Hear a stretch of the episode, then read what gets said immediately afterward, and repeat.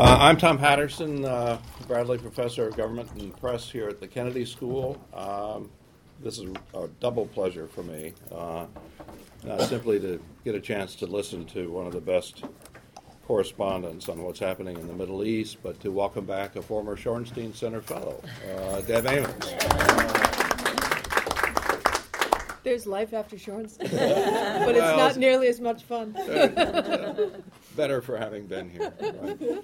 But if uh, when Deb was here, she did a really remarkable paper on Iraq and the media in Iraq, and uh, sort of all the efforts on the part of the U.S. to establish a, a, flourishing media system, and then how basically it sort of got taken over along sectarian lines, and yet how Iraqis figured out how to navigate that kind of interesting and difficult terrain. And uh, Deb has been reporting, as many of you know, from Syria. Uh, she's been with um, NPR for quite some time. Before that, uh, well, actually, sort of earlier, and then ABC in there and PBS. Uh, a long and distinguished career, including DuPont Awards. Uh, welcome back, Deb. Thank you very much. It, it is remarkable to be here. Um, I can't believe this much time has passed, and I'm off on somebody else's media. Um, I'm going to talk a little bit today about social media in Syria. Um, and I think that there is so much social media in Syria that they will not have their Iraqi experience. They do not need any outsiders to make their new media. They are quite experienced. Um, I started covering Syria in April 2011, and I went back to look at one of the first stories that I wrote uh, as Syria uh, began what we thought at the time was their version of the Arab Spring. Um, and I wrote this sentence In Syria, young social media activists are playing a major role in what began as a demand for reform and now seems to be a call for revolution. And then the 18 months that I have spent covering the Syrian uprising, some way, that's probably the most important sentence that I wrote. Um, it continues to be true even as a nonviolent protest movement turned into a civil war. And in Syria, activists have expanded the functions of social media. They have used it in a variety of ways. It is more important in Syria than it's been in any other uprising. And at the same time, the Syrian regime has developed some of the most sophisticated tools to counter social media. Now, that first story that I did was a profile, and it was the profile of a 27 year old named Rami Nahleh. He was on the run, he was in Beirut. Uh, he was there to escape a prison sentence or worse, because what he'd done in Syria was illegal. He had set up a revolutionary Facebook page under an assumed name. He was Malath Amran on the web. And he'd posted a very handsome picture on that Facebook page. What he'd done is he'd taken an amalgam of handsome guys all over the web and he'd put them all together. So the picture was really of no one, which was perfect to escape the all seeing Syrian Mukhabarat. Now, a few days after Rami arrived in Beirut, Syrian security police posted on his wall on the Facebook page Mr. Nahleh we got you. Well, they'd figured out that Rami Nahle and Malath Amran were the same person, but as for getting him, not quite. Because he had already left Syria and he'd settled in Beirut. He was the first face of the revolution for this army of journalists who had also scrambled in Beirut to cover, cover, Syria. The Syrian regime had kicked out almost all the international correspondents who were in Damascus. Um, and it would be months before they let anybody back into the country. So Beirut, right next door, was the place to be, but still the question was how were you going to cover a revolution when you couldn't get there? I saw Rami a few weeks ago in Washington. He's still an activist. He works for the U.S. Institute for Peace. And he said in those first few months in Beirut, he had 300 profiles written about him. He became the most famous revolutionary because he was the only one that we could get to. But what he was was the vanguard of this social media revolution that had trans- has transformed the coverage of the Syrian uprising. Rami Nahleh arrived with a computer, contacts with Arab satellite channels, and contacts with us. He came at the right time for us.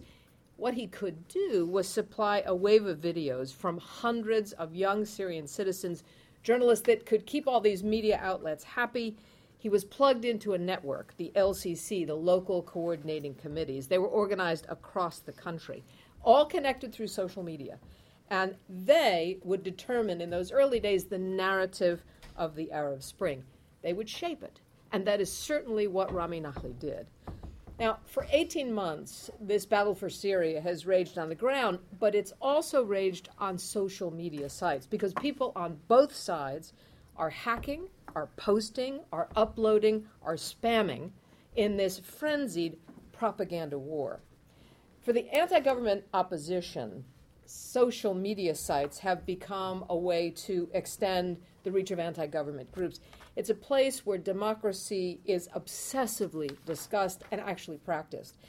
You can see activists in the early days spend a week on agreeing on the name of a Friday protest. Now, that may sound silly, but it was always a messaging operation for them. It was a branding operation. So that decision was important because it was to send a message. And sometimes it would take a week of people talking on Skype to decide what the Friday protest would be called.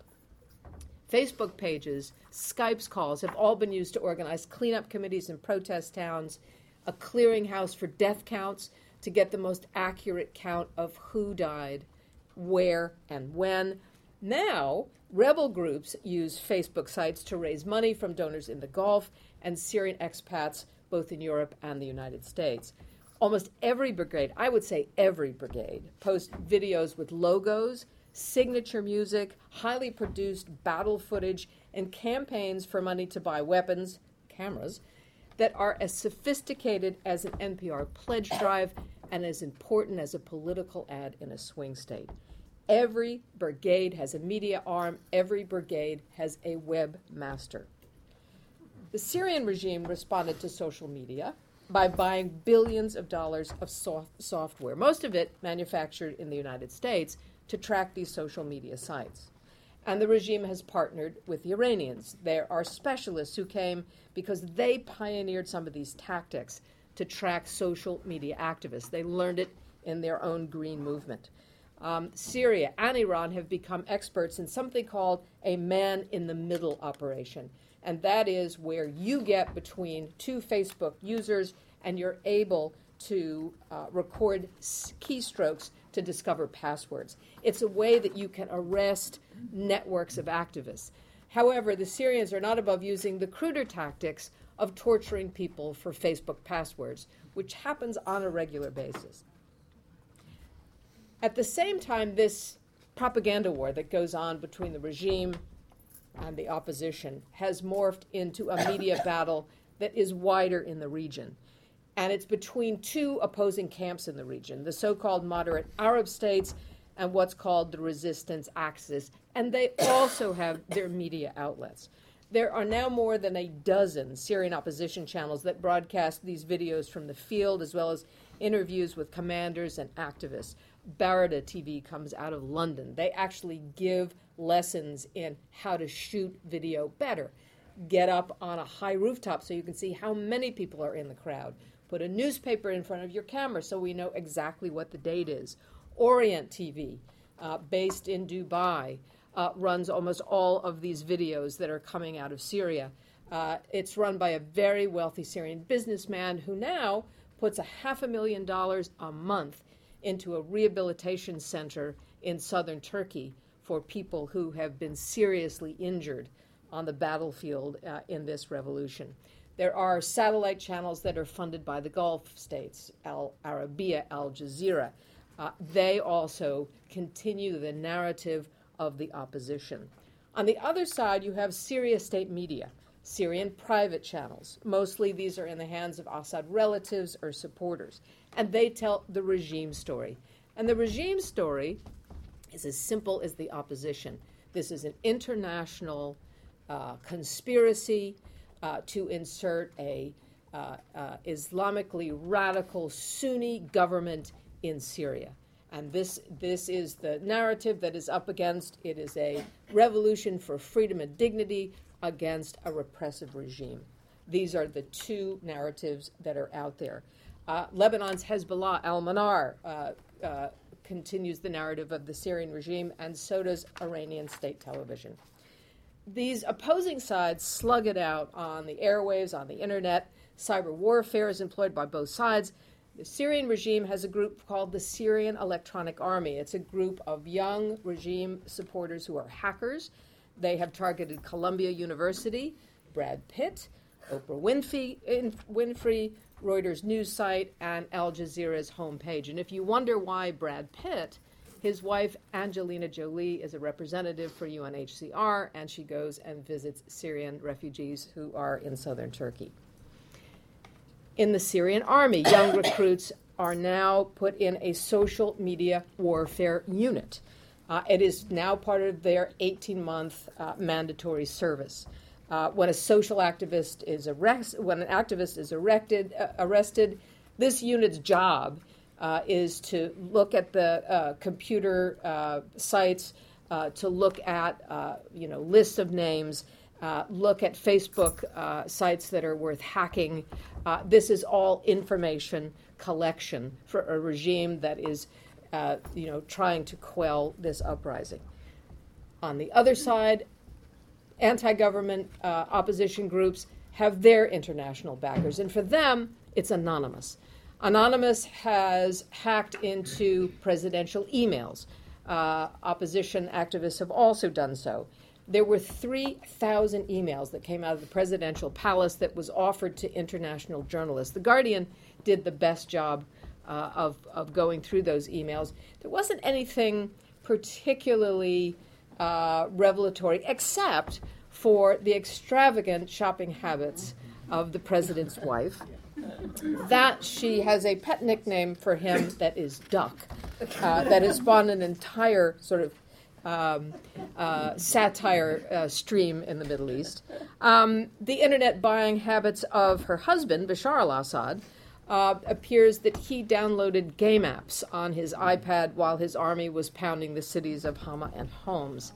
Uh, another revelation from that trove of emails is fawning emails sent by ABC's Barbara Walters to a young Assad aide to get an exclusive interview with President Bashar al Assad, and those revelations led to Ms. Walters having to repudiate the recommendation she made for that student uh, going to Columbia University.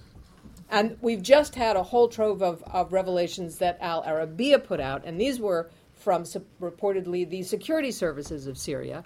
Um, there was one piece of information that was so explosive that even the people involved all said this can't possibly be true and that is that in May, when Syria shot down a Turkish jet, um, this particular hacking expedition said that the Syrians killed the pilot after the plane went down, that they rescued the pilot and then killed them. Now, that revelation would be so explosive in the region that it would actually, could actually lead to war. So all parties in concern just said, don't think it's true. But we don't really know. Um, what's all this about? Um, I think for Syrian activists, social media has been a tool. It has helped them build a civil society after a moratorium on any organizing outside the state for 40 years.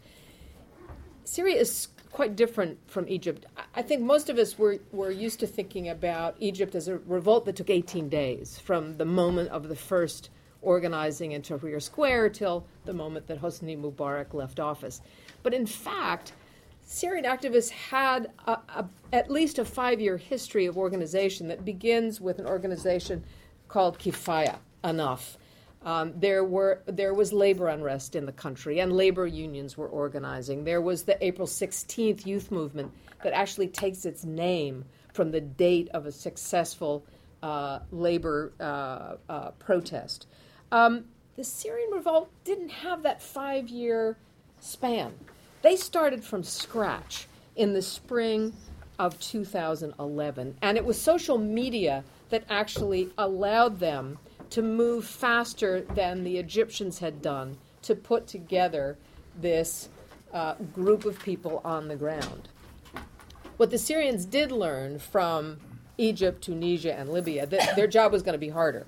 the international media was banned from Syria, and there they were going to have to do the heavy lifting of building a narrative.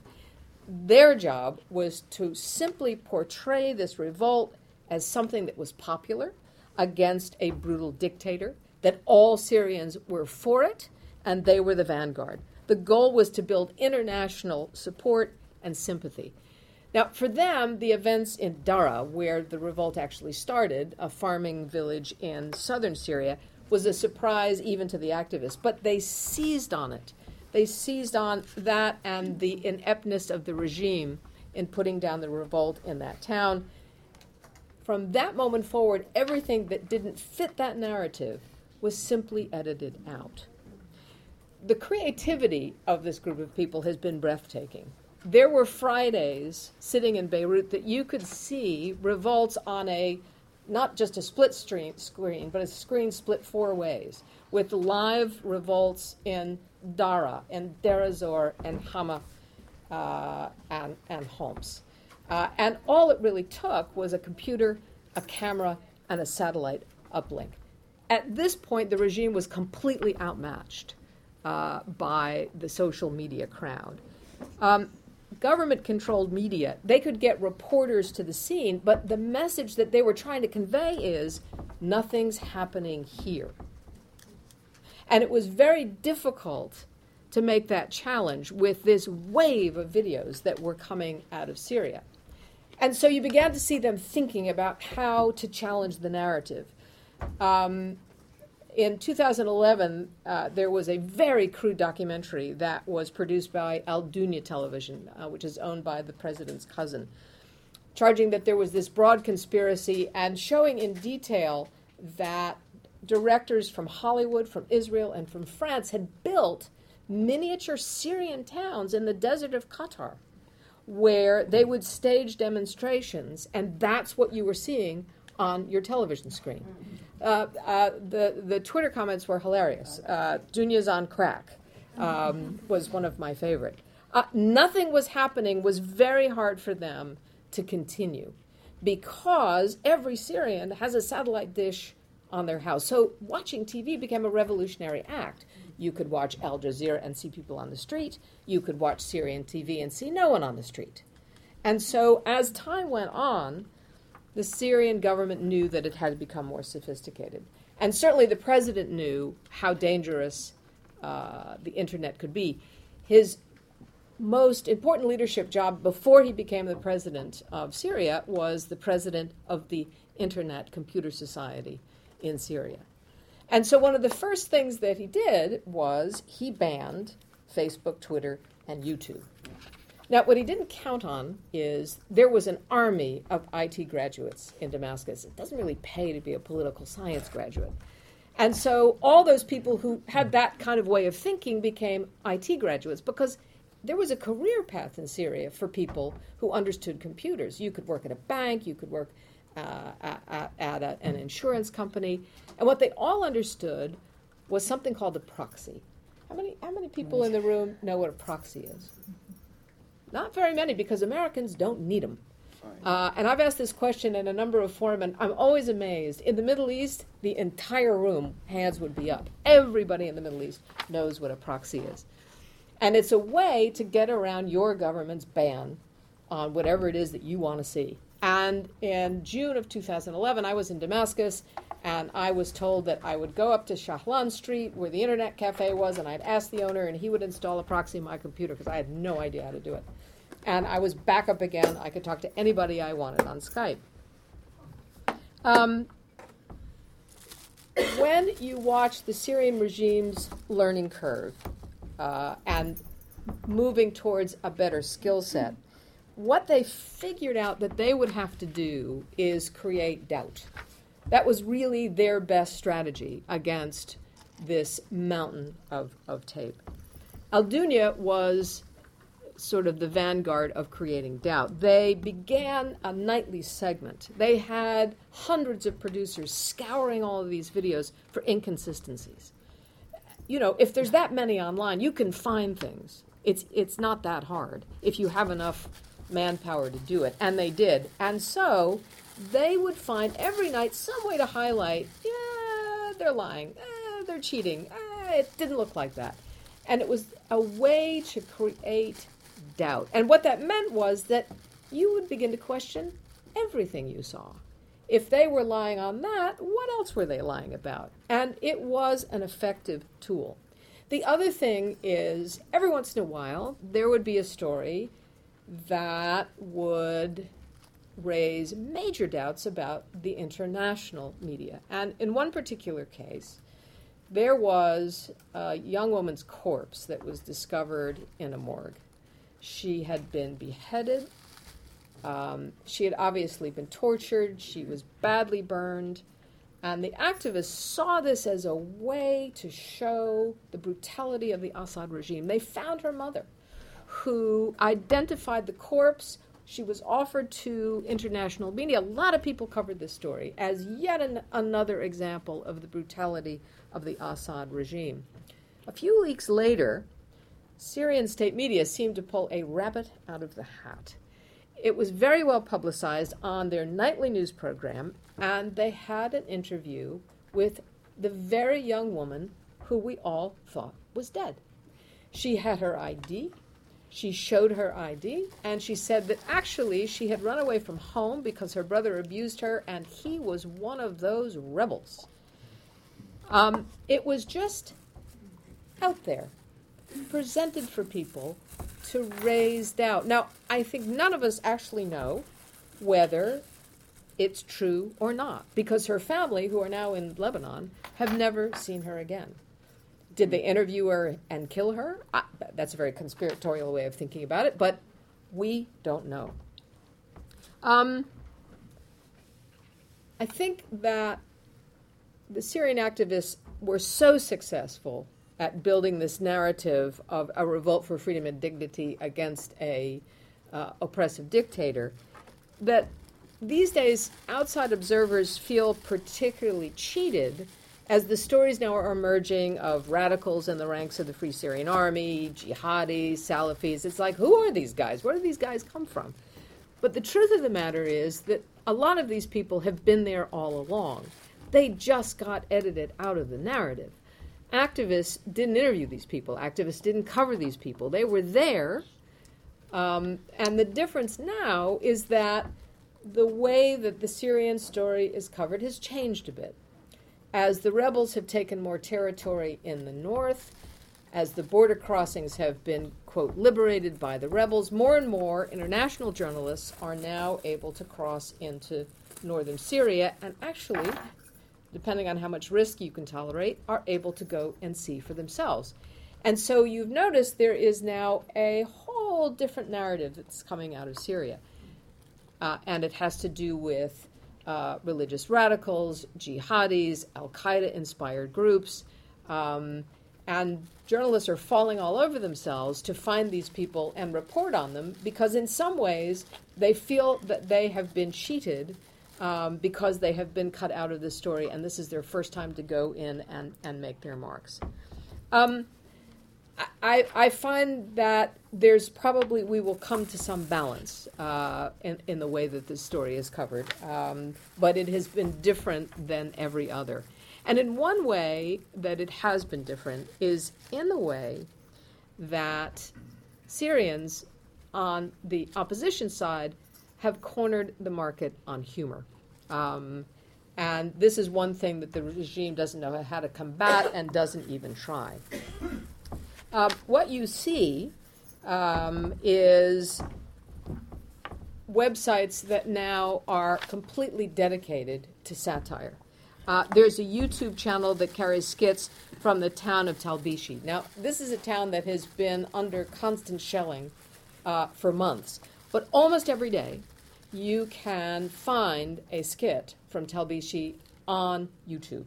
Uh, the town that has produced probably the longest running jokes online is a tiny place called Kafr Um, most activists see it as the creative center of the revolt. Almost every day, there is a picture that's posted on YouTube from Kafr Uh, there's a, a group between 10 to 20 people that are standing behind it and it is an expression, almost always in English, um, of their sort of sly, biting humor about the situation they find themselves in. And I'll give you a couple of examples. Um, how to get to heaven in Syria, just cross the street. Darling, I gave your name up in interrogation. A picture of angry birds launching projectiles at pigs who look like Bashar al Assad and Russia's Vladimir Putin. To NATO, the Libyans paid oil for you, we'll sell our houses to cover the costs. Um, in September, the Syrian Air Force bombed Kafr Nabil. They dropped what's called a barrel bomb, and these are homemade bombs, barrels that are filled with nails and explosives right in the town square. Uh, there were no Free Syrian Army rebels in town. It was obviously um, uh, a, a, an attempt to, to scare Kafr Nabil back into compliance. Uh, it's a place where that's never going to work. Um, most of the Syrian activists online were particularly disturbed that this town um, uh, had had lost so many people because it has been one of those things that at the the end of a day, if you're feeling bad about the revolution, you go up and, and see what Kafr Nabil is doing. But two days after that bomb, uh, Nabil was back up on online uh, and put a joke out uh, uh on YouTube. I'm, I'm going to stop there because I, I, this is a mixed group. There are people uh, in the room who could give this talk better than I can. Um, and there are people who don't know anything about Syria. So I'd like to open for questions and um, go from there. Wow. Thank you, Deb.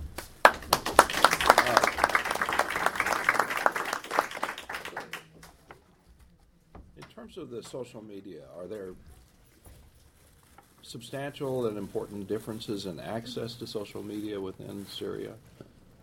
Yes. And if so, who's advantaged or disadvantaged by those those differences? Um, if you are part of an activist network, it is likely that you have some access to a satellite capability of going straight to the internet and getting around the regime. When the rebels took areas in the north, the regime retaliated by turning off uh, internet cell phone access completely. Um, so it has slowed down many of the activists because they can't do the things that they used to be able to do. They don't have that open access. And so it has disadvantaged rural parts of Syria. Um, there are countries that are trying to rectify that. The Dutch have just and this is a very interesting thing when you think about how aid changes and what people think aid is supposed to accomplish. The Dutch just sent 60 satellite dishes into northern Syria. That was, that was their aid package. Uh, that's what people wanted. And they wanted it because uh, some of these towns that are in contested areas are beginning to develop um, local governance, and they can't talk to each other. Um, and so that's a, a new way to give aid. So the rule here at the Shorenstein Center is students get first shot. So are there some students that uh, have a question of Deborah Amos? Please, please. Um, here in the states, I think when we, you know, when we watch Twitter, we often see polarizations, right? So the Democrats or leftists thought Obama did great last night. The conservatives thought Romney did great. It's it's pretty hard to tell actually what the average American thinks from watching social media. Do you think we're seeing that same thing happen in Syria? And, and if so, do, do we really have a sense what the average Syrian thinks about all this or what they would like to see for their? I'm going to give you a limited answer because I don't I don't speak or read Arabic, so I can't tell you. I can tell you what English-speaking activists are doing. I can tell you what I do. Um, I know who the pro-government people are, and I follow them. I want to know. Sometimes I can see the sparring, um, uh, but for the most part, it's two parallel tracks. I think I think everybody does follow. I think people do follow each other. Uh, they want to see what the messaging is, um, and they want to counter it. Um, but I don't know what's happening um, in uh, in an Arab Twitter feed, and there's plenty of it because I can see it because there's some people who, who tweet in two languages, and I'll I'll get a ton of Arabic ones and have to scroll down and I realize, oh, I know who that is. That that's so and so, because I thought, well, what am I doing following that? I can't read it. And then I realize oh yeah, uh, every once in a while he does he does tweet in English, and it's and it's quite worth it. But there's it, it's quite remarkable, and you know the numbers in Syria are interesting. Um, it's only about twenty percent of the country that's that's on that has internet anyway, but the Arab satellite channels and these two channels that have been revolutionary channels magnify uh, the people who are online because if you're shooting a video, you know there's only so many people who are going to see it on YouTube, but if it gets on Al Jazeera, or if it gets on Al Arabiya or or Al Baradei or Orient, then that, that's a much bigger, that's a much wider audience for you than just the the, the YouTube crowd. Please. We fell on this. That's okay, please. She's one of the ones who could do this better than me. Thanks, Deb. Um, I, w- I- I- I have two questions. One is, um, I had the impression when I was in Syria and also in Bahrain that there is a narrative for the West and for Western media, and there's a narrative for the Arab world. And the narrative for the Western media, also on Twitter and on YouTube, is we want democracy. But when you are actually on the ground and you talk to the kids who throw the Molotov cocktails and whatever, um, and you ask them what exactly they mean, you get something that is totally different from democracy, especially in Bahrain. Um, I was wondering if you had the same kind of impression that people got some kind of media training, what to say to Western journalists. That's my first question. And the other question is um, the case of the gay girl in Damascus. I would love to, to hear your opinion because this was also one of the things where Western, where, where media in general really was trapped. I, I don't know if everyone, you know, Yeah. you want to maybe, maybe you Uh, Just in short, this was a, a, a site that was gay girl in Damascus, and she wrote, wrote and she was the darling of, uh, you know, the Washington Post wrote, wrote a huge story about her. Well, it turned out it was a guy. Uh, Yes, exactly. Um, you know, I think I think it it was short lived mostly because the regime didn't do it. it just happened.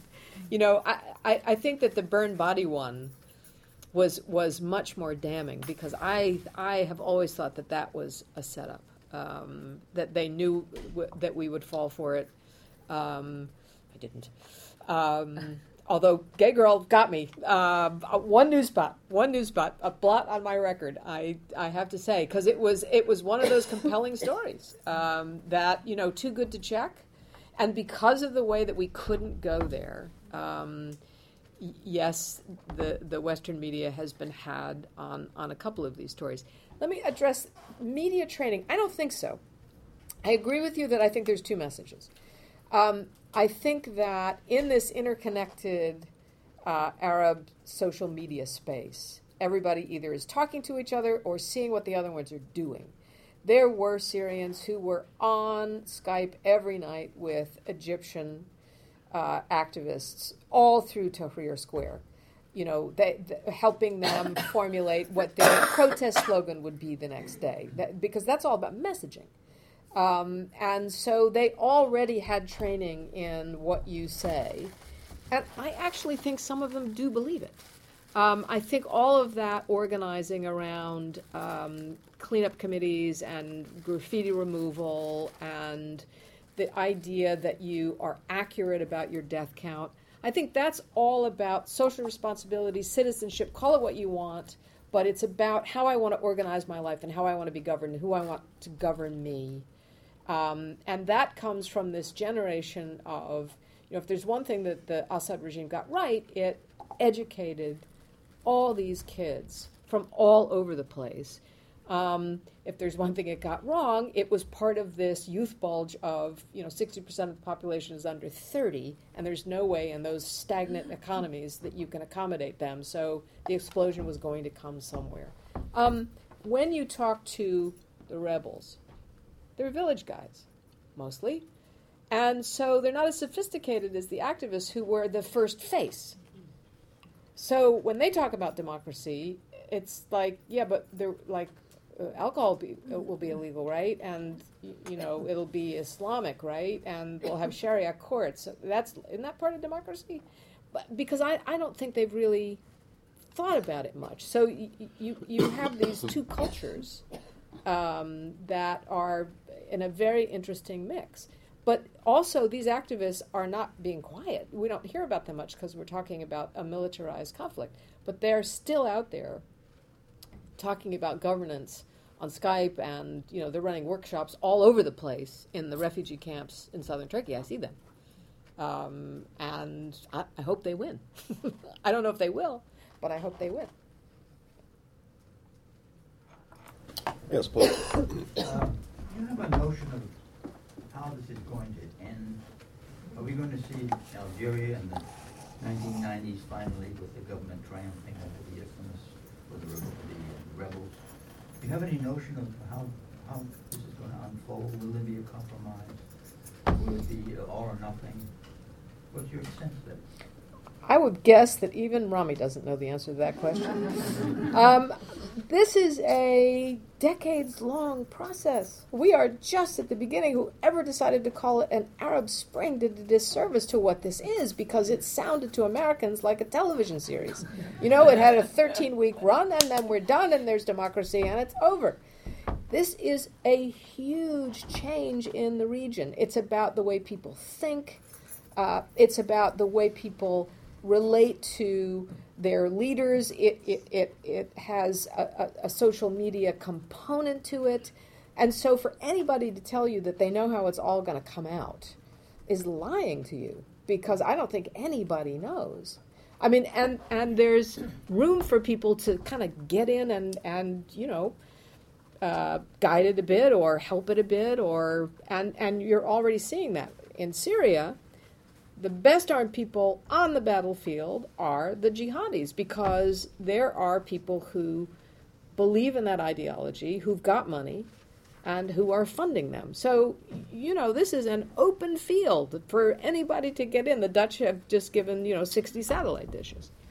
Um, it's a very interesting time in the region. Please. Um, I was wondering if you could talk a little bit about how you as a journalist, maybe other journalists, are using social media for reporting and how careful you have to be. Um, I'm a, I'm a journalist as well, and I know I try and use Facebook and Twitter as sort of background color, and, and I have to be very cautious about it. But in a place like Syria, I would think you really have to rely so much more on that because that's you do. sometimes the only access you have.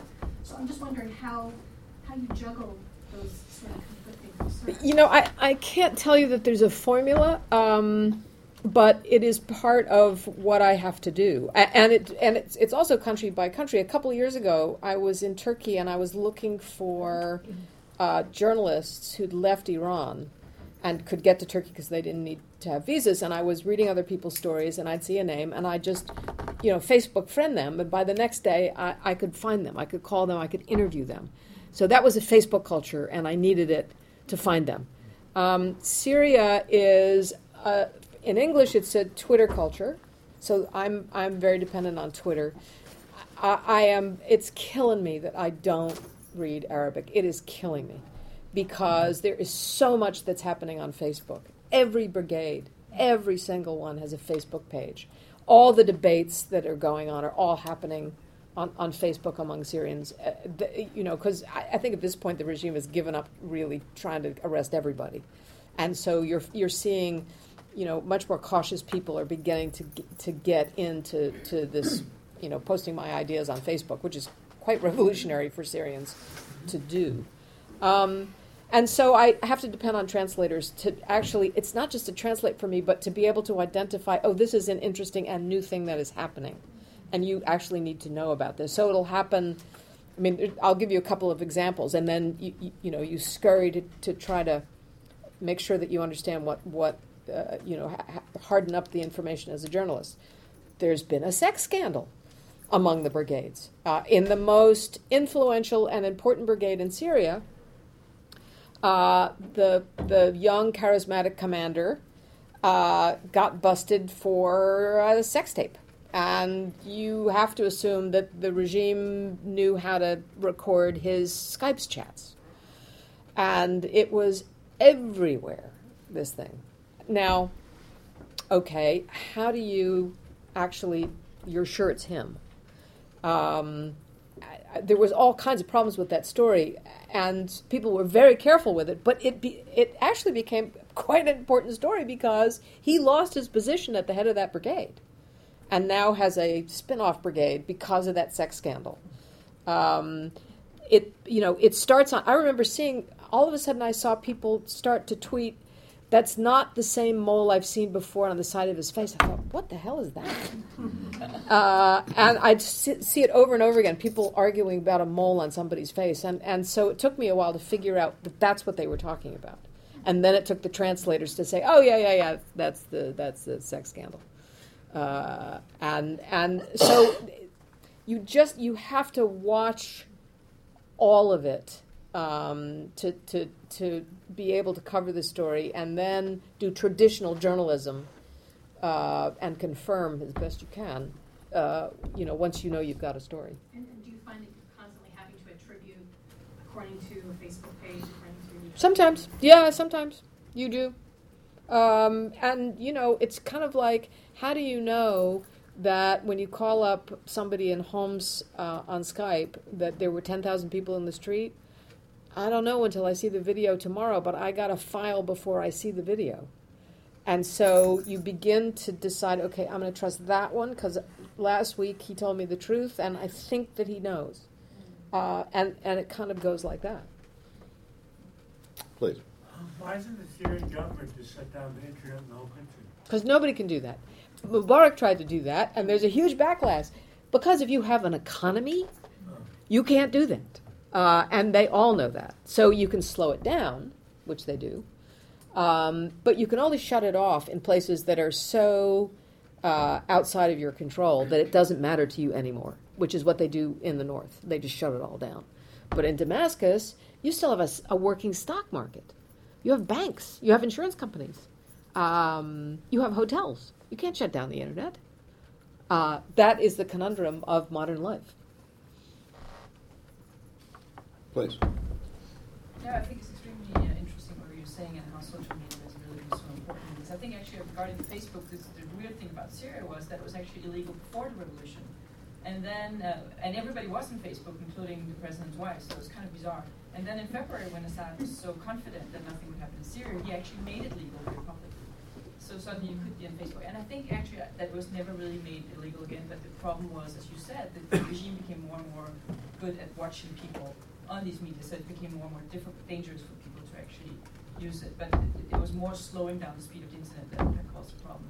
I just wanted to get back to what you talked about, about um, uh, you were saying yourself that both sides used this as a propaganda tool, and as, you said, no international media were inside for the first seven, eight months. Uh, the international media just tended to take, take up a little lot of these stories that came from inside. And as Suad was also saying, there is, I mean, there's so many examples of stories that were just a little bit exaggerated. Even the example you give about how many people would be at a demonstration.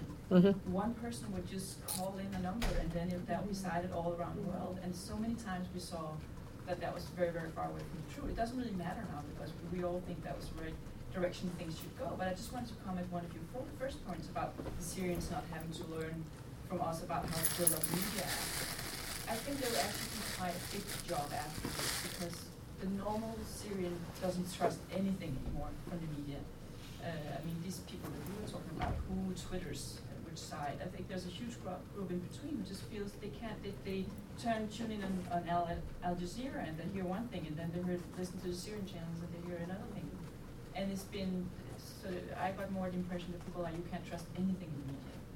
Well, so I think that's going to be the big job, also teaching these new social media people and, and the, the people that we hope will be empowered that it's not just a propaganda tool. that's right. You have to actually. You have to act- yes. a- a- a sort of But there has been, I mean, it's a pretty mixed picture. Um, and if you're there long enough, you see enough that you think, okay, there's there's enough people who actually get the tenets of journalism and don't like it, and actually try to truth squad their own videos uh, when they come out. And I've seen people do that. Um, they're pretty accurate on the death count, so much so that the UN uses the number because who else is going to do it? I mean, you know, the UN is not in there counting, and so that number is coming from somewhere, and I am told that it's coming from the activists, and they they they've been scrupulous about you know not making up those numbers, um, and because they knew that that was important. Um, I think as time has gone on, some of the better uh, journalists have gotten killed because they have all been targeted, all of them.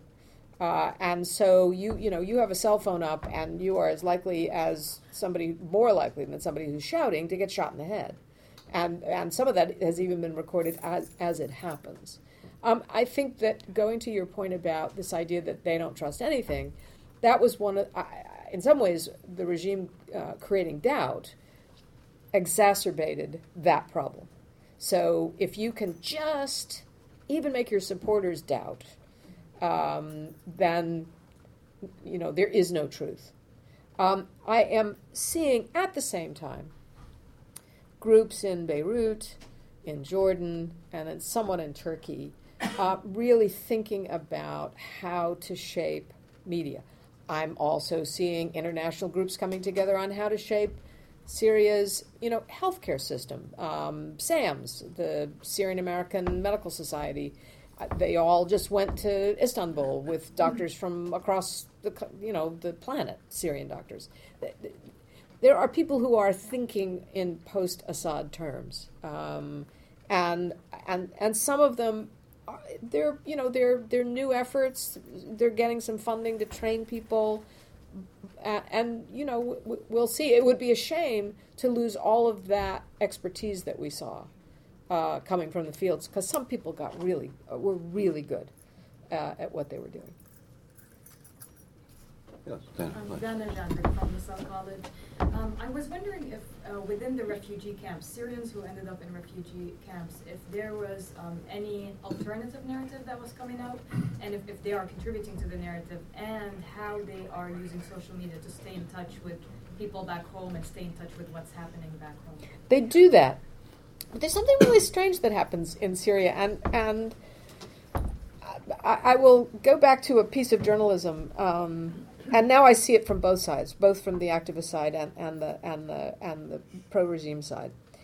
Media is designed to tell you what the line is. You know, you you they don't need to send a, a minder with you anymore um, when you we come in with a with a legal visa. You you can go to a hospital, a government hospital, and you can talk to soldiers who have um, you know been wounded, and they will tell you everything they heard last night on Syrian television. Uh, there are foreign fighters. Hmm How, how do you know that? They have accents that are different. What kind of accents? Oops, one more question that Syrian television didn't tell me the answer to. So, I mean, it's fun to sort of play because you know how far the narrative goes. Um, same thing happens on the other side. So, anybody who goes to a refugee camp uh, now in southern Turkey and says, What happened in, pick your town, Jisr al Shughur, um, there is not a person in there that will tell you a conflicting story, not one because there has been a narrative and they know what it is because they either see it online. Um, it's quite remarkable uh, how everybody has the same line, and and it's it's becoming increasingly hard, even on the opposition side, to get anybody to tell you anything that is negative. I was trying to do a story in Gaziantep, uh, and what I was trying to do is find upper middle class Syrians who didn't like the rebels in Aleppo. You know, I know that that is true, but I couldn't get anybody to tell it to me. And certainly, I, uh, I asked somebody to get 20 people to come, and they were dentists and doctors. And, and every time I would ask, somebody in the group would, like, mm, you know, be a political commissar. So the only thing to do, this goes to your question about how do you work as a journalist, is I'd pull them out one by one uh, so that the others couldn't couldn't hear what they were saying, and I'd find ways to get them. You know, I would say things like, "So are business people giving the rebels money? Uh, not yet. Hmm. How about water? Ooh, not yet either." And that that was a backwards confirmation of what I was trying to find out. But th- these narratives are very strong in both communities. Um, that does go to your point a little bit about there may be a problem with the media um, and how people think about it in a in a post Assad society. Um, and you know, let's hope that there's enough training and and people who you know rethink this way, um, so that there is a freer media when the moment comes that you can have one. Ronnie? Do you think the uh, experience of the media, the international media now reporting in a more sophisticated and more accurate and comprehensive way uh, on Syria um, will spill over into perhaps uh, getting better reporting on, say, Iran in the Western media, which I, I think is extremely biased and incomplete. But do you see any spill, any lessons, uh, especially given the history of the media's pretty poor performance here in the West on the Iraq invasion? Well, here's I, I don't know, Rami, because this is a real role reversal, isn't it? you asking me a question? Um, I mean, think about what's happened in northern Syria. We are all sneaking across the border. I'd like to think that I don't feel like I'm sneaking. In fact, when when you go into Syria now, the Turks stamp you out, and a bunch of rebels stamp you in. It feels pretty normal to me, but you know, I am breaking international law, is is what I'm doing. Americans do that all the time in the Middle East. Uh, Apparently, yes. And somebody just pointed this out to me, and I kind of went, "Oh gosh, you know, do we have a policy about this?" Uh, uh, you know, I've never asked the office, "Is it okay for NPR for me to break the law? Uh, can I cross a border illegally?" It's just occurred to me, like in the last week, maybe I shouldn't be doing this. But nevertheless, I think the answer with Iran is no, because we can't get there. We we weren't great when we couldn't get to Syria as as a group. Um, I think we've gotten better as a group um, now that people are starting to go in and we have more access. We can interview people, we can talk to people. I think the story is becoming fuller. Still, I mean, what is happening in Damascus? I don't have a clue what's happening really in Damascus. Uh, I, I think it's very hard to know. So, unless we can sneak across the border in Tehran, but what would be the point of that? You know, the, the point of, of being able to go there. I mean, in a way, uh, and I would make this argument all the time to the Syrians, to very deaf ears let us in. You want better coverage? Let us in.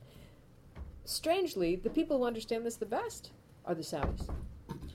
The Saudis will, you want a six month multiple entry? Yeah, and you go down to their embassy and you ask them about it, and you know you'll meet Niall, who's the brother of the ambassador, and he say, "Ah, I know you people. You know, you'll write a couple of bad stories, and then you'll get bored, and then you'll write normal stuff, and it's fine. We get that. We get exactly how you behave. It's true. That's exactly what happens. You know, oh, women can't drive, and you know there'll be three of those, and then you, you settle down and you write, you know, more complicated stories ab- about the Saudis, and it's surprising that they they're sophisticated enough to figure that out. The Iranians, uh uh Syrians, same way, you know, that you got to follow everybody around. So the answer, uh, no, I don't think so. I think we're going to get crap reporting from Iran for some time to come, which is a pity because we could slide right into war because of it.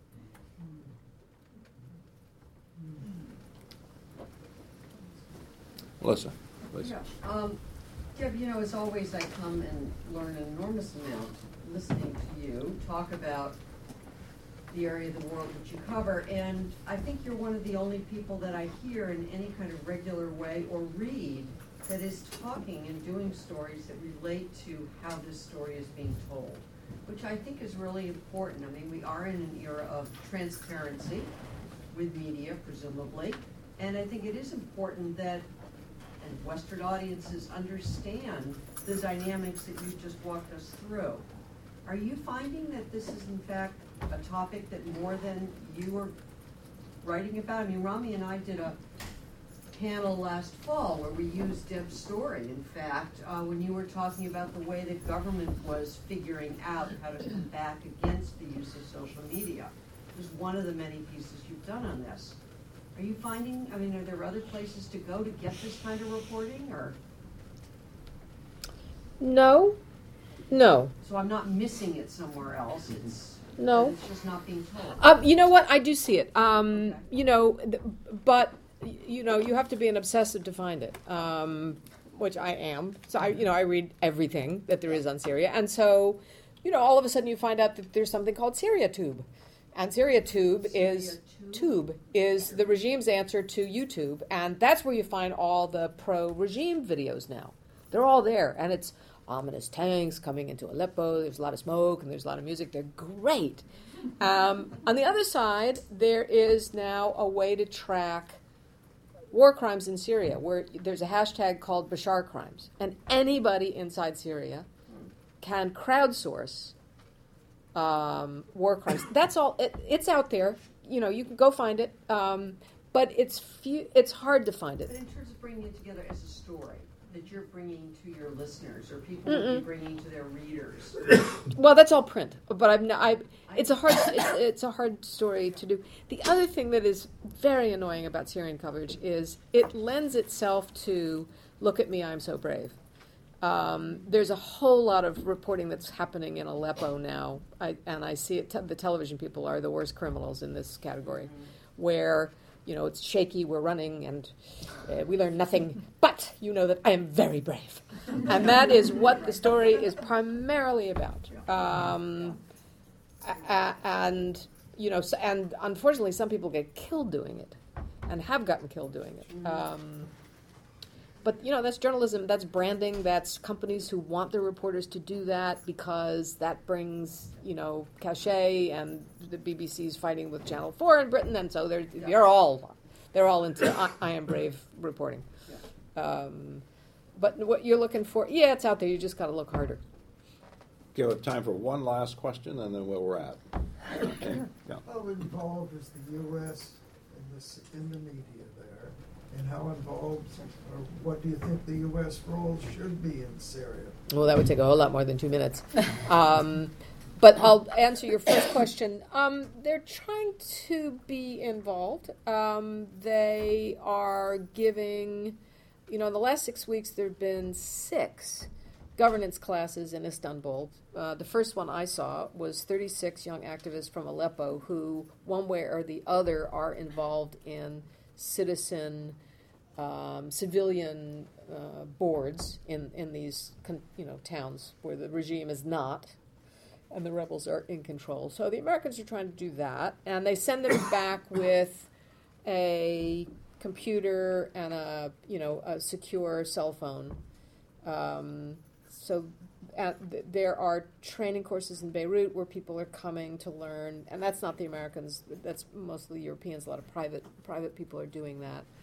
So the Americans are, are trying to, to shape, help, um, but not not a lot. Not not a lot, really. Um, there's been big arguments in the administration about should we be doing more, um, and we'll see what happens after the election's over. Foreign policy has been frozen. Deborah Amos, thank you so much. Thank you.